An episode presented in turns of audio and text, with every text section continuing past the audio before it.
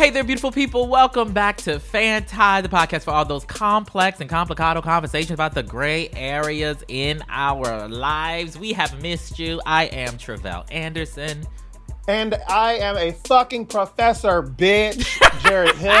We are so excited to have you uh, joining us back. Sorry, I'm really excited. I got a new job. Watch the internet if you haven't heard about it. Not watch the internet. And listen, and shout out to my students at USC who are probably listening to this, but I hope not. But I'll be referring you back to old episodes. Um, we've got a lot to talk about this week. Um, we're going to be kind of catching you up on some of the things that we've been doing while we were away. Today's Fanti, we're going to be talking about for our 100th episode, which we haven't even mentioned that, right? Where it's our 100th episode. Well, we just of started. Of course, we haven't mentioned it. We're very excited to be 100 episodes in. We're going to be talking about some of the past episodes and what we may have changed our minds on, or really just might be doubling down on a couple of things, um, or, or, or, where our perspectives have shifted. We've got dishonorable mentions and a whole lot more. A cool announcement of something new that we're going to be doing um, a little bit later this month. Um, all that is coming up. But first, what the hell is going on in 2022? Tre'vell, we've been away for almost a month as far as taping episodes is concerned. The people have gotten new episodes in the meantime. Um, what have you been up to since we've been away? Nothing. All right. So then I have been. Great. Okay.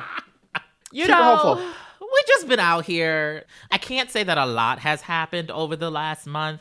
You know, I did my best to like actually take time away. It didn't work. It's fine. But, you know, I'm glad to be back. I'm glad to be able to run my mouth every week for the people once again. I am, you know, writing a couple books, you know, formal announcements, you know, TBA. I was gonna say um, I don't think we can say that yet, but I said okay. I can say I'm writing books. I we can't say what we write it, but you know I'm writing a book or two. Okay. Formal announcements coming down the road. Whatever. Keep your eyes out. Whatever say. Wow. A couple of announcements or whatever. You know, um, whatever. You know, fine. I'm produ- I'm I'm consulting on a couple TV shows out here in these streets. You know, we're we're mm. back on the mm. This is the biggest update actually. This is the biggest update since, you know, we stopped recording. You know, she's back on the dating scene again, like for real for real this Uh-oh. time. Uh-oh. And okay. you know what? Let's just say she's it's going here. well. Let's just say it's going well. Let's leave it let's leave it there. Mm. How you doing? Shout out to the shimmy shoulder. Yeah. we love to hear it. Yes. What about for you? Um, you know, writing a book, which I think you might know something a little bit about. Um, apparently, the announcement is pending because I didn't even think we could say that. But um, yes, we have a we have um, some book projects uh, in development. To be clear, Tre'vell and I have a book together. Tre'vell has a book, and then I have a, a another project that's in development as well. Um, I shaved my head. Um, yeah. I'm enjoying being bald. You know what? Can I say? Can I say? I, I want the people to hear it. I want it to be on wax, as the girls say back in the day. Okay. A little anxious. That no, no, no. It's a, it's a compliment, which is why I want to say it okay. over the air. You know, you and I we logged into this Zoom the other day to produce this episode. It was it was the the reveal for me of the bald oh, head. Oh this it's a fuller beard situation, and so I just want to mm. say you know, publicly that it's giving, friend. It's doing what it needs to do.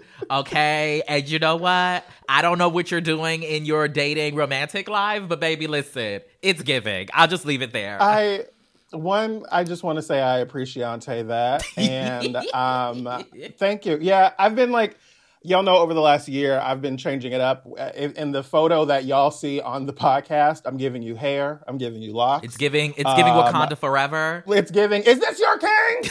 um, and then uh, I shaved my head, and then I grew my hair out again, and then I was blonde, and now I'm I'm uh, bald, and like having fun with that. And we'll see how long it lasts, child. Like. I, for me, it's really about low maintenance, and being bald means I don't have to brush, and so I enjoy that um, especially with as busy as I am right now. But um, but then the beard is work, so there's that. Also, there's been a lot of film and television. I know the two of us have both watched a lot of television um, and films. I will say that the thing I've watched the most has been Us Again on Disney Plus. Um, I don't know if it's a Spark Short or if it's from Pixar, but um, Us Again is one of my very favorite things on Disney Plus. It's a cute six minute little uh, musical short that I love, and I've been playing the music from it. Um, Insecure wrapped up for us while we were away. I want to be clear. We've we've noted multiple times that we've been away. We have not said that we were off. Clear about that, amen. Because we have been working. I, I, also I just want to lift up. Uh, Prentice Penny had a tweet that I really loved from the finale of Insecure. No spoilers here, essentially, but I, I just loved that. Um, if, and if you haven't seen it, girl, that's your issue at this point. But I appreciated that princess Uh, his tweet said, you know, we wanted black women to have it all because they should, and I saw that and like it made me emotional. I was feeling things about it. Um, and so loved the finale of Insecure and, and all the folks that, that made that happen. I've been watching them. I watched all of the morning show. Wait, so let me ask. Oh, go ahead. Did you because I, I feel like we would have discussed Insecure if we were recording episodes, you know, when the premiere uh, of this season finale happened. Were you were you happy with the end of the show? Did you feel, you know, you know, resolved? Yes, I've always been Team Lawrence, and I think that's because I'm also low key Team Jay Ellis. Let's be clear. Um, but I've you always been Team be. Lawrence. And of course, have we met? Um, and so loved it. I really enjoyed it. I know the first time I watched it because I think I've watched the finale like three times now. The first time I watched it, the ending was abrupt to me. Like I didn't realize, oh, this is the end, right? In this moment, in this scene. Um, and then when I went and watched it again, I remember thinking like, oh, this was actually a really perfect ending. Um, if you if you pay attention, like they're literally talking about the pilot, right? The first episode. I love that we see Issa walk out of the mirror. Um, and I really enjoyed that. Um, I, I just loved it. I really, really enjoyed the finale. I thought they did a beautiful job with it. So Okay. Did you? How did oh, how did you feel? No, I thought it was fine you know, like they they oh. made it clear to me from the beginning that um like Issa was going around saying that like they her and the writers team they like absolved themselves of this idea that like the storylines for these characters are actually ending. And so she said mm. that like when when they realized that like actually these characters will live on like in in their everyday lives whatever their everyday li- lives are. We're just stopping the tv show version you know right yeah. now. Um and so i think that that that ending point that you made in terms of the feeling of it not feeling like an end was like something that i expected based on yeah all of that you know discussion around it. So i thought it was i thought it was great. I mean you know I, not perfect, not you know, it wasn't like hundred percent, you know, amazing. you know, I still got questions and wow. concerns, but you know, I did really wow, enjoy the anti-blackness. Um, well, I uh, surprise, surprise. I I binged the morning show, got all the way through that, thoroughly enjoyed it. I watched Being the Ricardos, um, which I loved way more than I expected. Um, the story of um, Lucille Ball and and that man, her husband, her husband, uh, Desi Arnaz.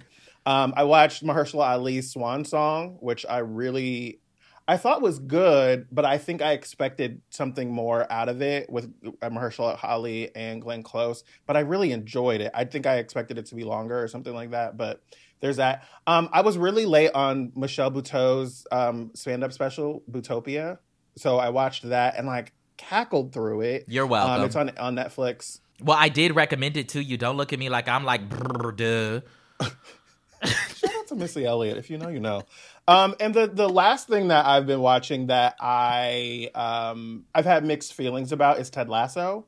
Um, Ted Lasso did so well at the at the Emmys, and like everyone was praising it, and you know just moist about it.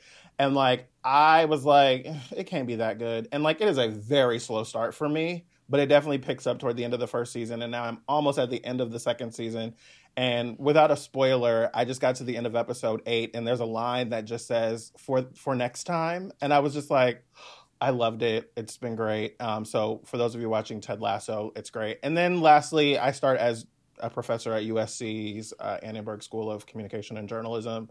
The day that this drops on Thursday, it will be my uh, first day with students and teaching, and um, that is really bizarre and weird. Um, I've never saw myself doing uh, teaching and as a professor, and now I'm getting Professor Ogilvy jokes all the time now. So it's it's fun.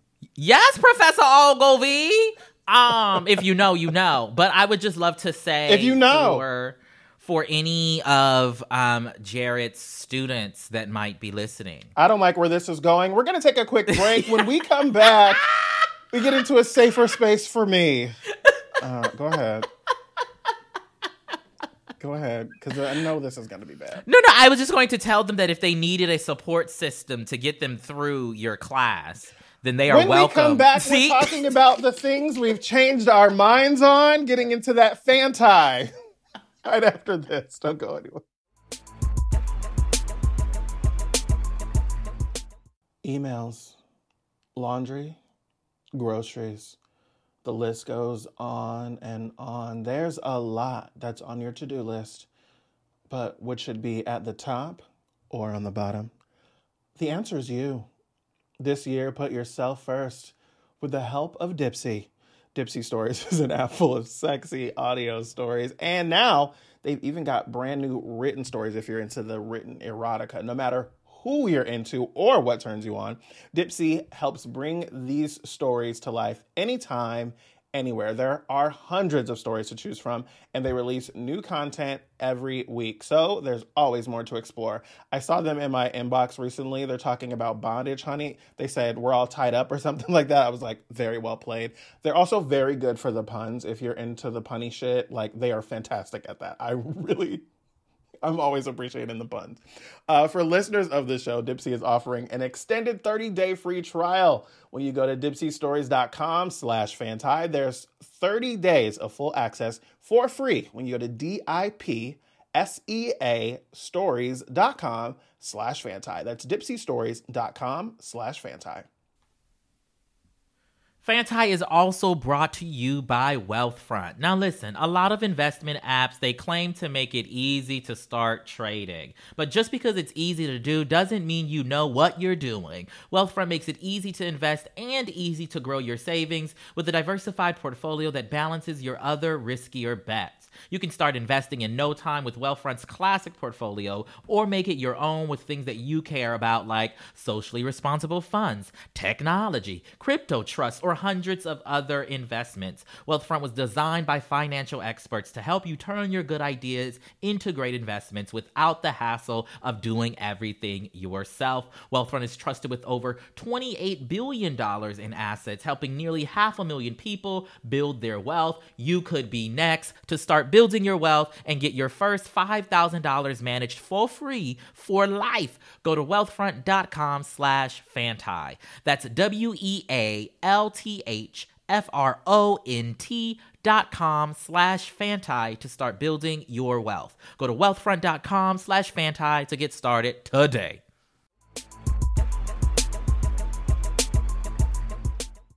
Welcome back to Fanti Bitches and Butches. Oh, wow. Uh, we are excited about... Jesus, have mercy. It's the first episode back, Jarrett. Come on. Listen, I'm coming in hot, okay? Um, we're excited to be commemorating our 100th episode this week and taking a look back at what we've had to say and what we've had some adjustments on. To be clear, we haven't really completely flipped on any of these topics, but time and distance from an issue can often color it a bit differently. And with time, some things we feel even more clear about than before. Tre'vell, go ahead and talk about Karamo.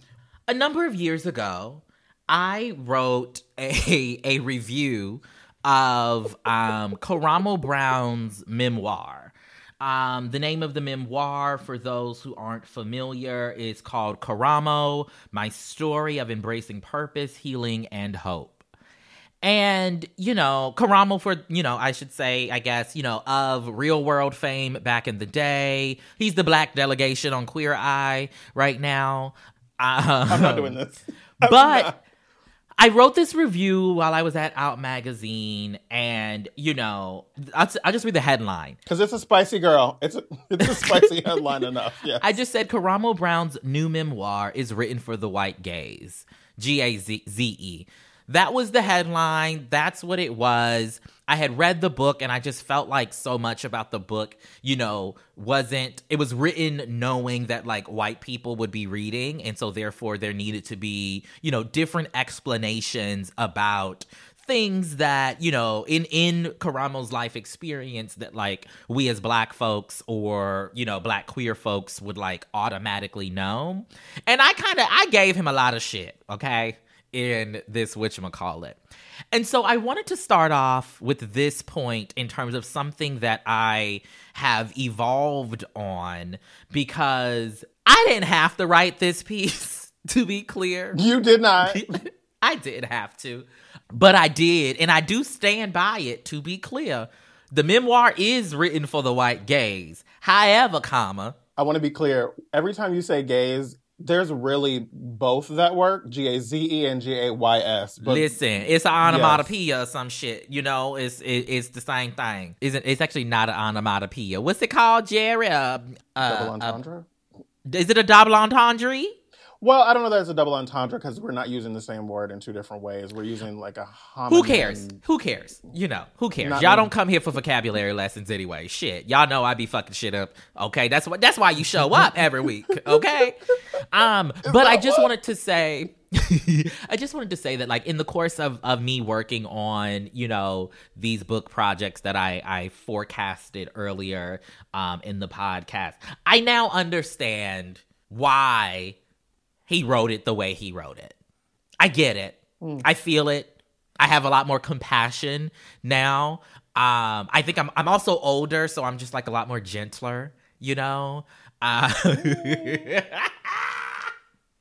and so I just Uh, wanted to start that off. I, you know, in- just in case Karamo was ever like, you know, hung up on my little review, you know, I wanted to say, you know, publicly that I have evolved on those feelings um slightly um and that I, I The way the face that you made when you said that was like, but don't get too excited, bitch. That's how it felt. but I, wanted I thought that would be a good place from us to start in terms of like as we go down this list of you know people conversations that we've had on the podcast um, or maybe even off the podcast that we've just you know that we've grown to to feel slightly different about in some ways and so you're going to kick us off with Well, wait, wait, wait, wait, wait. Uh-oh. Have you interviewed Karamo?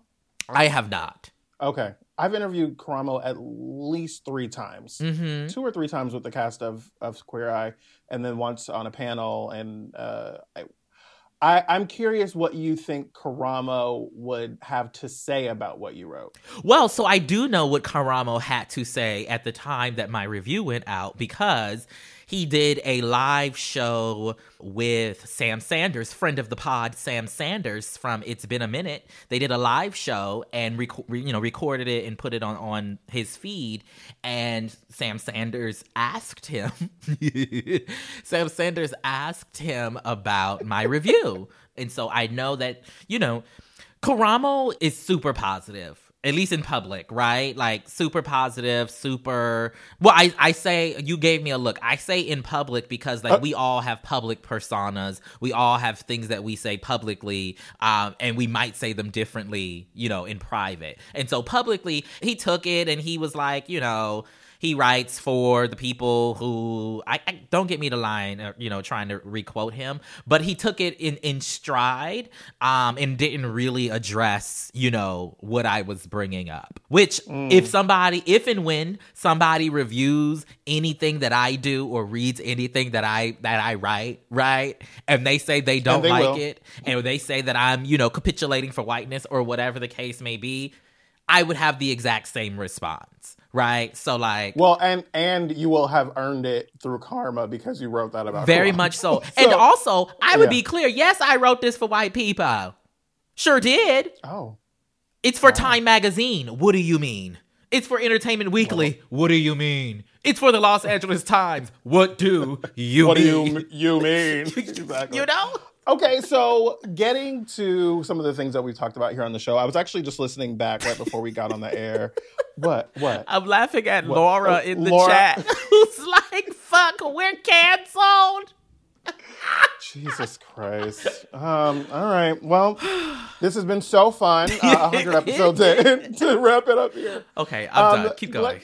So, some of the things that we're going to be keeping at 100 about, um, I will say number one, Kevin Hart. The first episode uh, of this show, we talked about Kevin Hart. And Y'all heard it last week. Right, exactly. I want to touch on two things. Uh, Kevin Hart was episode one, and boycotts and cancel culture were uh, was episode number seventy two. I am going to come at this from this perspective. I'm, I'm I wrote a chapter in my book called "I'm Not Boycotting Shit I Like." Y'all be able to read that when it is available in stores. Um, but like it is really talking about how I feel like I'm tired of not being able to consume something because I'm supposed to be boycotting it. Right. And how I'm not doing that shit no more. Um, and like to be clear, I'm not like a Kevin Hart stand by any stretch of the imagination. Like I can't I tell. Shit. Let me know when you're done. Let me know. I, I just but I watched his his new um, dramatic series on Netflix called True Story, and I enjoyed it. I think it's about four minutes too long, but like overall, I think it's really good. Um, and I enjoy the twists and turns in it. But like on Kevin Hart and on boycotting and all that kind of stuff, like I am no longer committed to like the micro boycott of a place or a thing or a whatever, um, because I feel like I do enough for community, right? I volunteer my time. I'm involved in plenty of activism. I do this goddamn show. I do a lot for community. And goddamn it, if I want some chicken nuggets at Chick Fil A, goddamn it, I'm gonna have them. Okay, wow, we or went all over the place here. Series, well, because in the boycotts and cancel culture episode, Chick fil A is one of the things that we use as an example, right? Um, if I want to watch fucking True Story on Netflix and be entertained by it, god damn it, I'm going to watch it.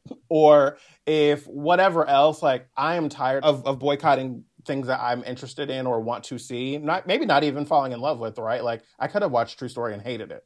Um, but I'm tired of feeling like I'm putting limits on what I can enjoy and do for the movement when like my not watching said thing is not going to do anything to impact said thing. Like me not watching True Story hurts Kevin Hart or Netflix none, right? Me not getting the chicken nuggets like they they ain't missing my eight dollars or whatever fuck it costs, right? And so like I am giving up on the idea of boycotting shit that I like. Interesting. It's interesting you say that because uh, one, I don't. I feel like one, you've said this before in in various capacities about you know not depriving. I've been saying this to you. Yeah, you said you said it on on I forget what episode it was, but you you did mention the idea of like not um, depriving yourself of of things that you that you know you like or enjoy or are interested um, in investigating. I find this interesting because now I did not listen to the Kevin Hart episode because I I a decision that I have made, okay? Since we did that first episode, is, is that, you're boycotting that episode? No, no, I'm I'm I'm not boycotting that episode. I'm not I'm not boycotting anything as it relates to Kevin Hart. Kevin Hart, much like Dave Chappelle, just don't factor into my life. I get it. So it's not a deprivation. It's not a a an intent, right? To to stick it to the man. It just is. I don't consider or think about Kevin Hart, um, or Dave Chappelle, and I won't consider or think oh. about um those individuals because right there are so many other things for me to consume in film and television that like if I'm not interested in you know, these individuals for whatever reason, right? And you know, we've detailed those particular reasons. Dave Chappelle and what I believe is is his transphobia, Kevin Hart, and and not even Kevin Hart's, you know, quote unquote alleged homophobia, as you all heard um in in last week's episode, but just I don't really find him funny. I don't find him entertaining. Um, and I think that there is a, a fine line, right, between oh, I'm not watching Kevin Hart because he still hasn't, you know, legitimately apologized for saying that he would, you know, beat the shit out of his child for wanting a, you know, a dollhouse or some shit like that. There's a fine line between that and just like not considering or not even not even taking into account whatever, you know, he or Dave Chappelle is doing and I'm I'm closer to to the latter for me, like I, I had the ladder. Hold on, wait. Like, ladder is the second thing, or or, or is the, the the first thing? the ladder is the thing at the end. Okay, just making sure. oh, ladder as in later. It. Wow, I just came up with my mm, own mm-hmm. mnemonic device. Again, another word that I am not sure I'm using correctly, but I think so. Well, you used it correctly, but did not pronounce it correctly. Wow. But whatever. Uh, uh, mnemonic. You said mnemonic as if it was like pneumonia. well, that's how it's um, spelled. It's spelled like that, ain't it? no, no, it's. Okay, I'll shut up. I'll shut up. I'll Um, shut up. Sorry. I, I I will say that like for me the change is that I wasn't like I'm not gonna watch Kevin Hart no no no no no and like Yeah. I still don't follow Kevin Hart but like I'm gonna watch the shit if I want to watch it. God damn it. Okay, let's move on. Wendy Williams, who I really think um may we may be able to owe a little bit of this to for one of her most common sayings is you know I'm a woman. It's my prerogative to change my mind. Well, honey. Neither one of us is a woman, but we it's both of our prerogatives to change our minds. I'm tired of Wendy and I'm ready for her to go. okay, so this is I've interesting. had enough. This is interesting because do, on that episode, which featured the iconic, the one and only Shar Jossell, make sure y'all check her out. Follow her at Char Says So everywhere. She always points out Shar says so, two S's, not Shar say so. Right. I just want to put that out there. Yes. But this is interesting because I do remember us kind of towing that line between whether or not like Wendy was like good at her job. Yeah, You know, she and be she be life. making making up stuff on the spot on air. She she be offending people in a variety of different ways. And we were kind of tethering that line. So it's interesting to hear you say that like now you're, you know, no go altogether. so I'll, I'm going to put it this way. One, I don't believe that she's sick. I just, I don't believe that. Uh, I'm not buying what we're being told about this. Let's explain for the people who don't know what's going on with Wendy. Well, we've been told that Wendy's ill, that Wendy's, you know, having health issues.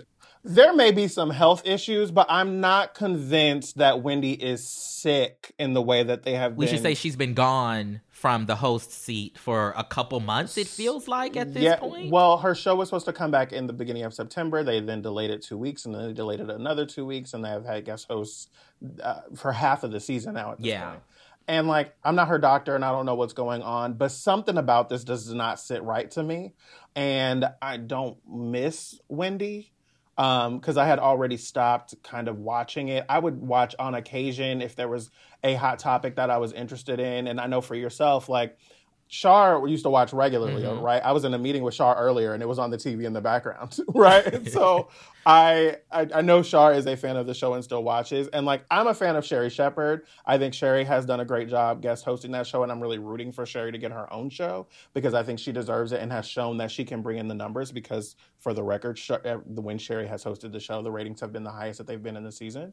But like I'm not willing to believe what we're being told about Wendy, and I don't think that Wendy was contributing enough to the culture for me to be like, oh my god, when is she coming back? See, just- I okay, I'm gonna way. push back there because I do think that she was contributing a lot. Now, I don't know if it was all in the positive direction of contribution. That's fair. But I do think that she was contributing a lot. Here's my feelings. One, she has been gone too long. Two, because she's been gone so long, the Wendy Williams show does not factor into my day in the way that it did when we first did that that episode. You know, Shar watches it live. I used to watch it on YouTube every single evening. Like it was as I was eating dinner. Yeah. It was part of my schedule it has not i have not thought about the wendy show since she's been gone to be quite honest and you know what what i'm now based based on the ways that i'm now just like thinking about how i consume culture i have even i have lower tolerance for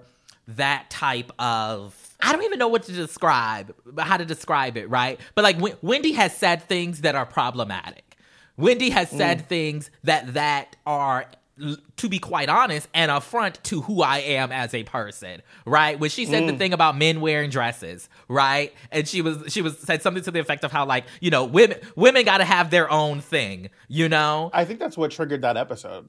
Right, right. I think it was. Yeah. And so like those types of and I I always just found it entertaining. I laughed it off or whatever. But like I now put Wendy Williams in the same category that I also put, and I hate to say this because actually I don't hate to say this because this is her mentee anyway, Charlemagne, right? And we did a whole episode on the Breakfast Club, and I'm reminded of the whole situation that happened a few weeks ago with, you know, Charlemagne has a new show on Comedy Central, and Vice President Kamala Harris came on the show and he asked her this question, basically asserting that Joe Manchin and not Joe Biden is the president because Manchin is, has, you know, seemingly been pulling a lot of strings and holding a lot of things up. And Symone Sanders, who somehow now has a job as a host on MSNBC, whatever, we'll get to that later. Symone Sanders and Kamala Harris kind of like bit back at him at that assertion. And everybody was having this thought about like, why would she even go on Charlemagne's show and like all of this? And so for me, in my head, I put Wendy and Charlemagne together as two people who I'm just not interested in participating in the ecosystem that they have created around them and i think that we would do ourselves a service as a broader community to to have those conversations with ourselves because we always get up in arms when these people make whatever infractions that we make them that we feel like they make and then what do we do with it? We tune right back in. Well I, I will say that number one i was really irritated with kamala harris and her team for going on that show because I just felt like it was such a poor choice. Um, Charlemagne has repeatedly shown us that he is all of the isms and obias, right? And like is willing to throw them all around. Um, and it, it, just it frustrates me. We had we did an episode on the Breakfast Club in July 2020. Um, if you're interested in listening to it, and I was just irritated with them for even making that choice because I feel like there are plenty of other places that conversation could have been smarter and more valuable, and uh, it just it really really irritated me. Now, mind you, there are plenty of people who could argue that them going on uh, on Charlemagne's new show is you know it was effective because it made headlines but it just it really really irked me um i will also say that um for me we did an episode on episode 17 was about mediocre black art i am more emphatic now that mediocre black art needs space than i've ever been mm. because of some of the things that I'm watching right now, or seeing, not watching, but seeing on television. What? Hey, I was just going to ask, did you? Because I don't remember the conversation. Were you feeling differently when we when we did that original episode? You were feeling like we shouldn't have mediocre black art. For me, that right now, I feel like it is more important, and I think also it's going to be um, more common that we get mediocre black art, to be quite honest with you, because there are so many black things in development, right? There are so many things, so many writers that are black folks that are getting overall deals and being able to produce more and more content, and their pilots are getting bought, and all of, the, all of these things. All of them can't be excellent, just like by by way of of the odds. And so I think it is more and more important because I think it's more important now than it ever has been for us to be able to see black folks in all kinds of ways. And I, I'm sure that, and I spoke about that in the episode, but like we need to be able to see black folks being excellent, but we also need to be able to see black folks being normal. And that's one of the, the things that um, we hear as a, as a review of Insecure quite a bit actually is right, is like, these black folks don't all have to be perfect and excellent and you know talented 10th and doing twice as good to be make it half as far. Like they can also just be like great people right? Or just good people that are trying. Um mind you Issa ends up killing it at the end for for all of us. That saw the last season. But like I, I think it's important that we get to see black folks just being black folks. And even when their lives aren't being about about being black or queer folks that their lives aren't about being queer I just always like to remind people that Paul Paul Blart Mall Cop has a sequel. So also for me, we did an episode on body image um, called "Baby Got Back Fat," episode fourteen. You wanted to say something? I did, but you know, you zooming right on through this, honey. Go on, zoom, zoom, zoom, zoom. Make my heart go boom, boom. My supernova girl, girl, girl, girl, girl. Um, that is a very specific reference What's... that you obviously don't get, and that's okay because somebody out there Okay. It probably will be Sheena, but somebody out there will tweet us about that reference. And guess what? I see you. If you get it, tweet or email because I have no idea what just happened. But yeah, I just wanted to say on the mediocre black art part that, like, yeah, I actually feel like, and I, I feel like I've always felt this way that, like, everything, less on the point that, like, everything doesn't need to be excellent, but that, because, like, no shade. I, I want I want my images to be excellent. I know that is right. what I want to consume, um, and that's what I want to see. But I also want the people for whom that definition of excellence does not, you know, manifest in the same way that it does manifest for me to also have content that they feel like is aspirational from where they are as well, right? Because sometimes our images or relatable or relatable, right? Because sometimes the images that we that we talk about loving and seeing I'm never, even as much as I want to, I'm never gonna be able to have a wardrobe like Molly on Insecure. It's just not gonna happen. It's just not gonna happen. See, that seems possible. It, you think so? Mm. Absolutely. I don't know. I know you used to love a Gabrielle Union for New York and Company. Oh baby, I just bought the new, like- the latest part of the line. I just bought over the New Year holiday. So let's not get it listen, twisted. Listen, I think it's possible. What I mean by that is like some so many of these images that we see that we deem as excellent in whatever capacity the distance between our lived reality and the and the the fantasy that we see on screen often is just so wide and I mm. think for some people that can be othering, that can be off putting. And so it would be interesting to me to see, you know, films and TV shows and whatnot, representations that are, that there's less distance between what I'm doing in my everyday life and what's happening on screen. And I don't want to classify that as not excellent or mediocre, mm. but I think the the vastness of the of a variety of types of images is is always what what I'm interested in seeing. So I just wanted to throw that out there.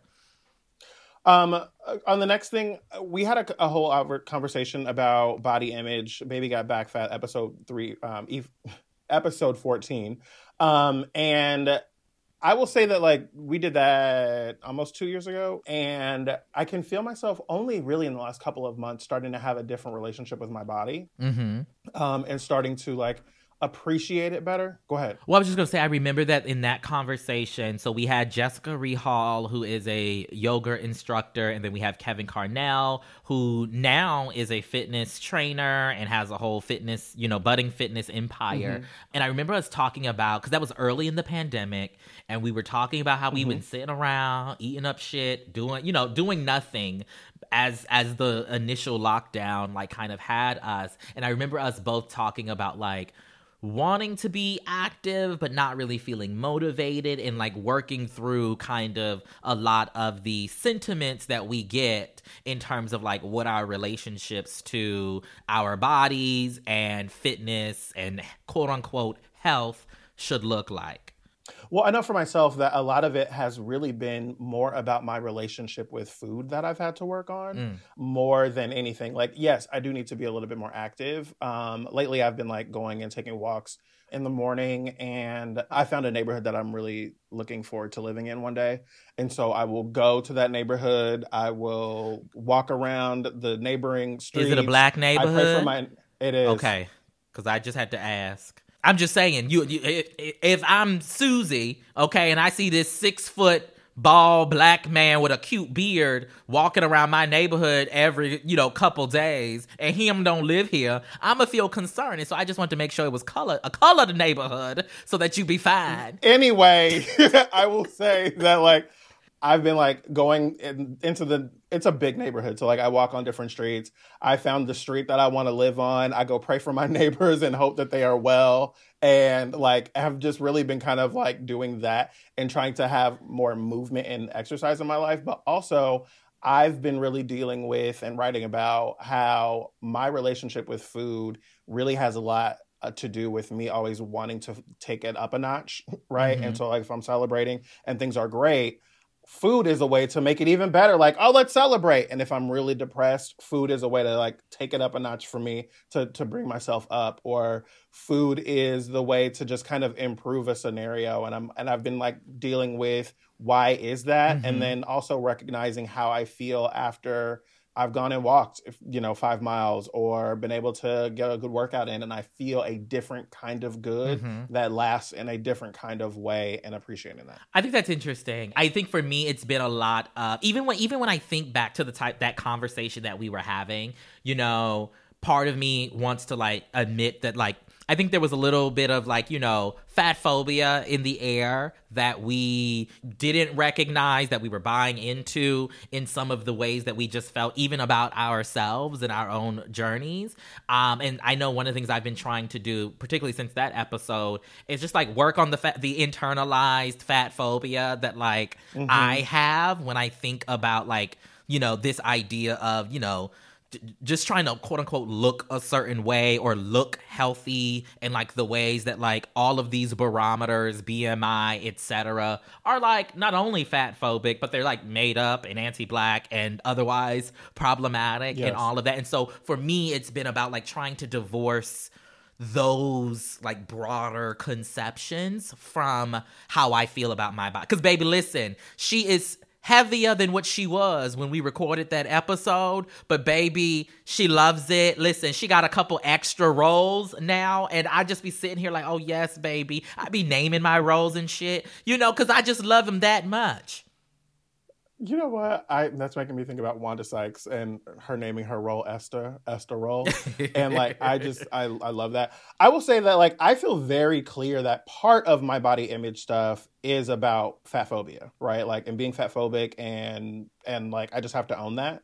Part of it is also knowing that I am not in the best health I could be in, mm-hmm. right? So like I was in a doctor's appointment, they were like, "So your numbers are okay. A couple of them are a little bit of a problem, but nothing is bad yet, right? So like you need to be paying attention to this that and the other."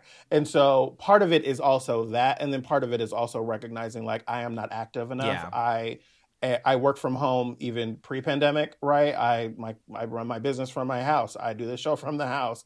I do all of those things, and my commute is literally four steps. So I'm not getting ten thousand steps every day by any stretch of the imagination. So um, I'm clear that some of it is fat phobia, but I also know that some of it is about health, and some of it is about you know not um, fitting into my clothes the way that I used to, and things like that.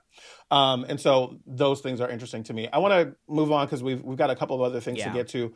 Monique. We did a whole episode on Monique back in the day. That was episode seven, actually, um, and it was really surrounding her her Netflix boycott uh, on my behalf thing, and, and saying to her, "Sis, we love you, but you ain't got that kind of social capital, and you know we stand with you that you deserve." Still, but honey, still I'm going to exactly listen. But I won't be canceling my subscription. Let's just be clear. I mean, to be clear, I'm on somebody else's subscription. We're all on it, and I, wow. I pay once every three years because there's three of us, and I'll just send some money. Wow. But anyway, cooperative economics. Yeah, I mean, there's like three of us on it, and I'm like, every year I'll just send however much and be like, girl, this is mine, and so thank you. But I feel like Monique, since we've done the episode, she had like that bonnet moment about not, not wearing oh, bonnets yeah. in the airport and stuff like that. And like that really irked me because I feel like we have all of these ideas about how we're supposed to present in the world for white people, right? Like to me, the way that we black folks often, you know, well, we need to dress a certain way when we fly or when we go out into the world or when we're at the grocery store and all that bullshit. A lot of that is really about white people right, and wanting to perform for white people. I don't give a fuck about that, right? When I fly, I am as comfortable as I can possibly be that day, right? And like if I'm at the grocery store, now mind you, am I wearing a bonnet in the grocery store? No. But am I gonna go out and like drag the girls about it? No. Like honey, you know what it takes to make that hair look the way that it does? Sometimes wearing a bonnet. And goddamn it, I had to go out and get some Ritz crackers and some cheese because I was hungry, and I wasn't taking this bonnet off for you, motherfucker. So it is what it is. That you know. So yes, I I agree. I agree on the whole. You know, the absurdity of her her bonnet comments.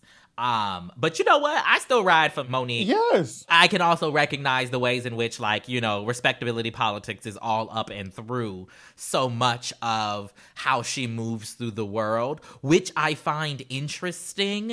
Um, yes, considering right? how much the older version of Monique, the one from, you know, the Parkers days, the one from Queens of Comedy days was Well, really the younger version. um well, I don't want to say younger. I I although she was younger, I just think it was she was at a different place in her life and so like she was pushing up against so much more back then, but I also wonder how much of these beliefs that she's now professing publicly she also actually still believed at that time but it just wasn't in her comedy or she just wasn't afforded we, we didn't have social media right? So like she wasn't hopping on instagram you know saying what she's saying or whatever the case may be.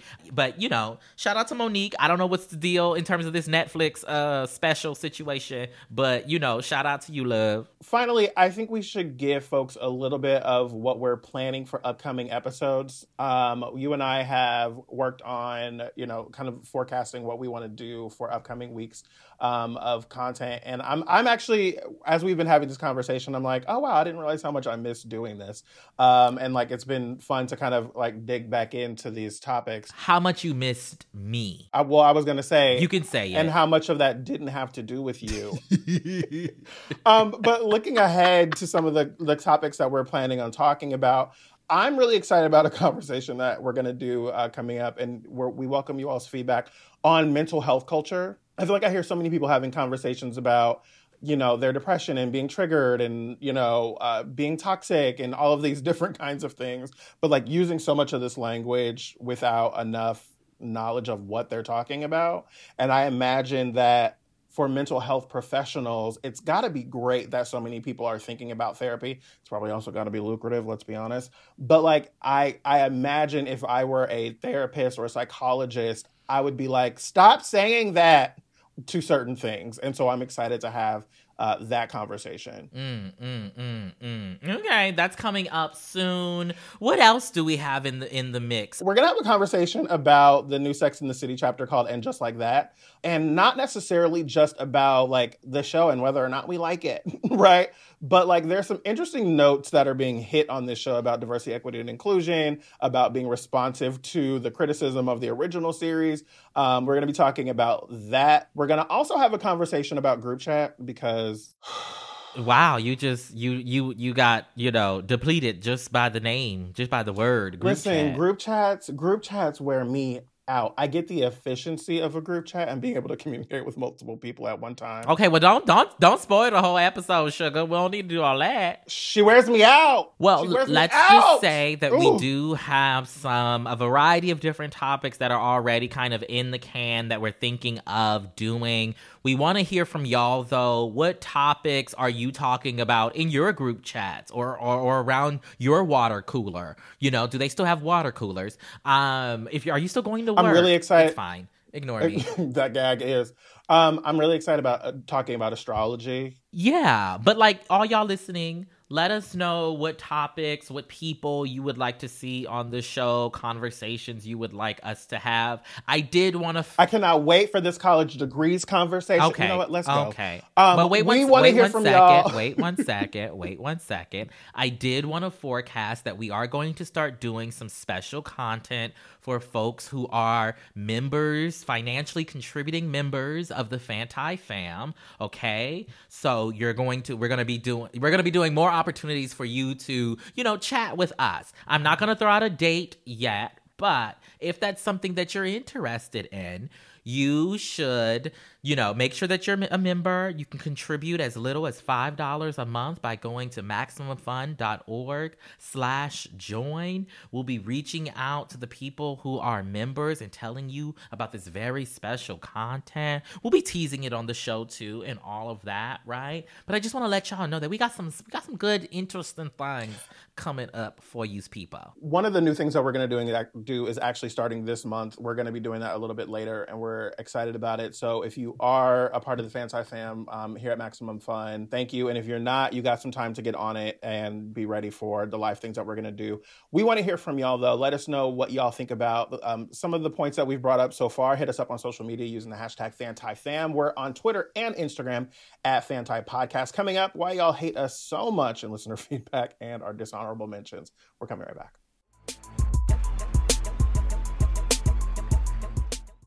You're in a theater, the lights go down. You're about to get swept up by the characters and all their little details and interpersonal dramas. You look at them and think, that person is so obviously in love with their best friend. Wait, am I in love with my best friend? That character's mom is so overbearing. Why doesn't she just stand up to her? Oh god, do I need to stand up to my own mother? If you've ever recognized yourself in a movie, then join me, Jordan Crucchiola, for the podcast Feeling Seen. We've talked to author Susan Orlean on realizing her own marriage was falling apart after watching Adaptation, an adaptation of her own work, and comedian Hari Kondabolu on why Harold and Kumar was a depressingly important movie for Southeast Asians. So join me every Thursday for the Feeling Seen podcast here on Maximum Fun. I'm Lisa Hanawalt. And I'm Emily Heller. Nine years ago, we started a podcast to try and learn something new every episode. Things have gone a little off the rails since then.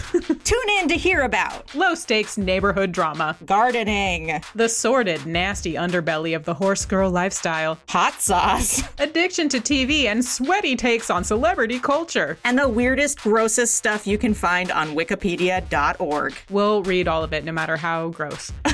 There's something for everyone on our podcast, Baby Geniuses. Hosted by us, two horny adult idiots. Hang out with us as we try and fail to retain any knowledge at all. Every other week on Maximum Fun.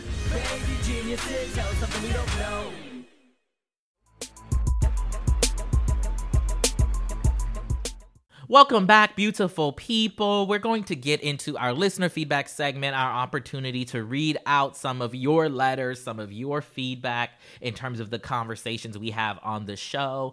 Um, and for this week, I'm going to read out a letter that we got from Candace um, late last year, I believe, you know, during the break that we were on. Um, she responded to a couple different episodes all in one, but I pulled out the part um, in response to the Jussie Smollett episode that we did.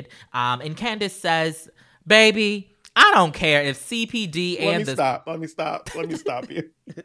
Candace, I love you for starting an email with baby. Like it just it just spoke directly to my spirit. And I just thank you for that. Candace says, I don't care if CPD and the city of Chicago has said that he lied. I do not care. I also don't know if I believe all the details of Jussie's full story. And for me, it doesn't matter because I, a black, queer, masculine, masculine of center woman, believe when someone has said something has happened to them, knowing what it's like not being believed. Full stop. Plus, the onus to say he's definitely lying falls with the state of Illinois slash city of Chicago, not me. Like Tre'vell said, right. whose report will you believe? I will re- believe the report of the Lord. Hallelujah! Thank you, Jesus. Oh, shadadadadabo. Oh. Am I supposed to believe the same CPD that was complicit in the decades long abuse of black women and girls by a one Aura Kelly? Tuh.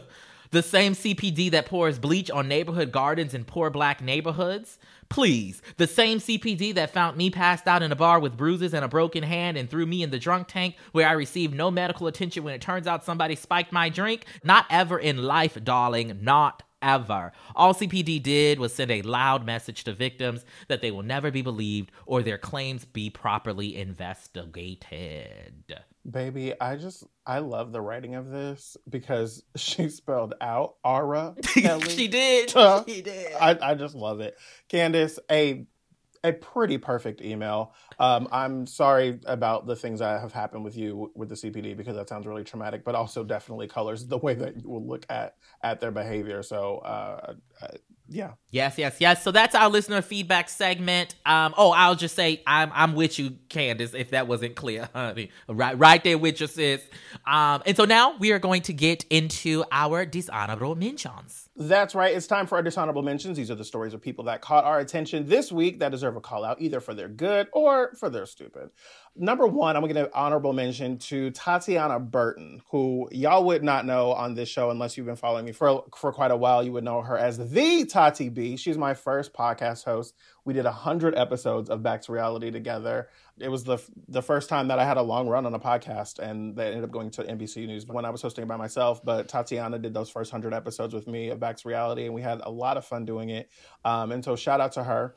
I want to give a dishonorable mention to to games that advertise themselves in ways that aren't actually part of the game and then you buy the game and then you see that the game has been advertised in a way that is other than the demonstrations that are also not a part of the game and then they're still trying to sell me that same game when I'm playing other games that I've already bought and paid 250 different levels of.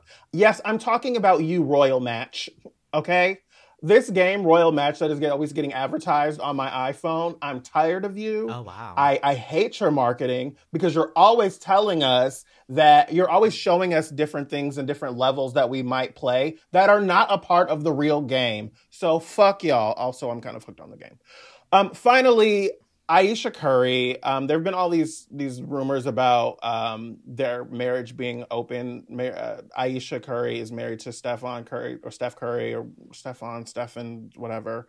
Apparently, he plays basketball or something, and he's from the Bay Area, so I should shout him out. But like, there have been these rumors about their marriage being open, and she quote said, "Don't disrespect my marriage," and that just rubbed me the wrong way. The idea that other people's marriages that might be open have something to do with disrespecting hers by simply being open or by by asking if the relationship is is open it just it hit me the wrong way.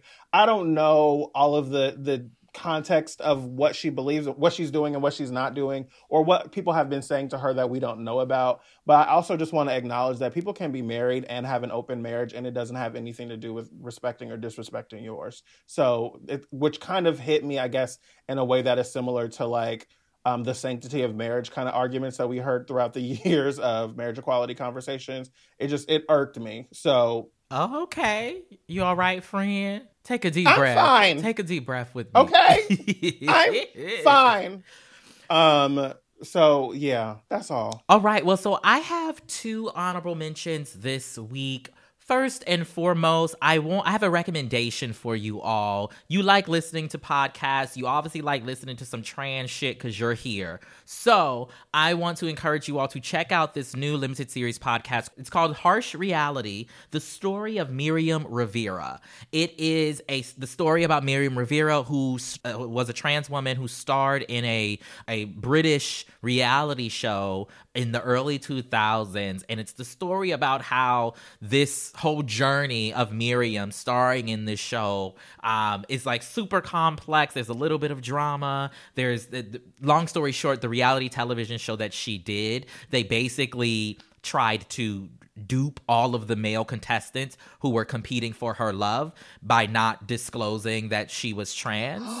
And uh, it we can have a conversation separately about disclosure and all of that but it is a really interesting podcast. It is co- uh, hosted by trace Lysette, um, co-sponsored and, and put together by translash media. Shout out to Imara jones um, over there. So be sure to check that out. It is really really really fascinating story and great piece of um, trans history that i did not know in television. Um, so check that out and then I want to take a moment to give some uh-huh. flowers to an icon, a black, an icon living an iconic black comedic actress by the name of Wendy Raquel Robinson.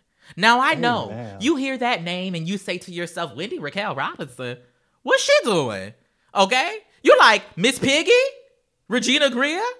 From the Harvey Show, the Steve Harvey Show? Yes, that's whom I'm talking about. Okay, maybe you. I want to be clear. If you know her as Piggy from the Har- Steve Harvey Show, you might not be asking that question. Well, but no, no, you are asking that question. Why? Because you don't know what she did since the Steve Harvey show. Okay, but I'm gonna tell you, you know that little show that we all you know talk about because you know it's a little, uh-uh, you know, the game, you know, was on CW, then the BET, and then you know, da da da da. Well, now they have rebooted it, okay, and it's on Paramount Plus, mm-hmm. okay. And I mm-hmm. was watching it. Speaking of mediocre black art, I was watching it over the break, okay, and the season finale episode came on last week. And there's a scene, okay, between Wendy Raquel Robinson, who plays the iconic Tasha Miggity Miggity Mac, okay, Tasha Mack, baby. okay. There's a scene between her and Pooch Hall, who plays her son, okay. I think it's Pooch hmm. Hall. Anyway, the performance. I I think it's Hosea Chanchez that plays her son. Hosea Chanchez, that one. There is a scene between Wendy and the person who plays her son. And when I tell you that Miss Wendy Raquel Robinson is doing the good acting, I mean, Mm. okay. And we all have conversation. We talk about Sherri Shepherd and the physical comedy. We talk about Niecy Nash and the physical comedy. We talk about Monique and the physical comedy. Regina Hall and the phys. And we should. We should talk about those people. But who we don't talk about? Erika Alexander. We don't talk about Wendy Raquel Robinson, and we need to put some respect on her name. I'm done. Okay, well, there is that. Shout out to Wendy Raquel Robinson. I, I ran into her on a lot one day, and like I was like, "Oh my god!" And she was, She was like, "Who's this crazy tall black man coming at me?" she said, "What is all this faggotry before me?" She didn't say that. She didn't say that. She did not say that. She did not say that. She did not say. Okay, let's. Um, okay, it's time for Black history is happening every day.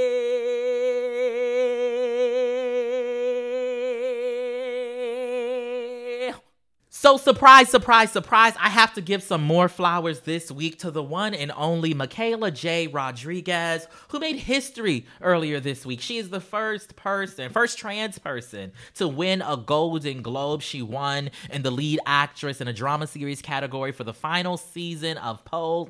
Now, it should have been the first season, but I'm gonna mind my business. All right. I have been beating the drum quite hard since that very first season. I'm so happy that it's finally come to fruition. Like many, I hate that the moment was not televised because of the HFPA's foolishness that they are navigating through.